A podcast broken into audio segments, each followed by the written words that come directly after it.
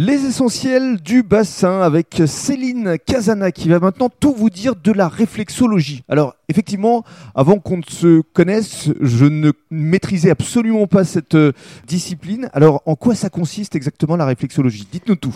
Alors euh, en réflexologie, déjà il faut retenir pour moi le mot reflet. La réflexologie, c'est le reflet de tout notre organisme dans une plus petite partie de notre corps. La réflexologie plantaire, on a le reflet de tous les organes du corps au niveau des pieds. On a aussi l'auriculothérapie avec le reflet des organes dans l'oreille, l'iridologie, le mhm. reflet des, organes au niveau des yeux. Euh, moi, pour l'instant, je suis spécialisée en réflexologie plantaire et bientôt en réflexologie faciale, que je suis en train de mettre en place au niveau du cabinet. Mhm. Et donc, on va retrouver au niveau des pieds, en l'occurrence, tous les organes de notre corps. On peut aller traiter euh, votre foie, des problèmes de dos, euh, accompagner un trouble urinaire. On, a tout au niveau du pied concrètement, une séance de réflexologie, comment ça se passe? C'est-à-dire que j'arrive, il faut faire un bilan, je présume, au départ Oui, la première séance est la plus complète, puisqu'on va discuter au moins une heure avant de faire le soin de réflexologie en lui-même.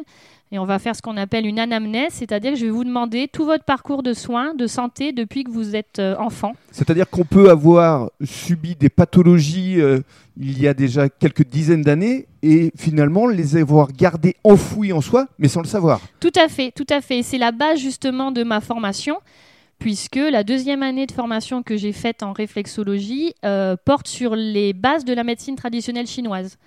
Donc on va aller chercher dans votre passé d'abord s'il y a eu un élément déclencheur qui peut être dans un autre domaine euh, de pathologie, mais qui va vous avoir conduit personnellement à la douleur de dos, par exemple, que vous avez aujourd'hui ou autre chose. Mhm. Alors, la réflexologie, elle est pratiquée à tous âges, finalement À tout âge. J'ai ici des bébés de deux mois et des personnes très âgées.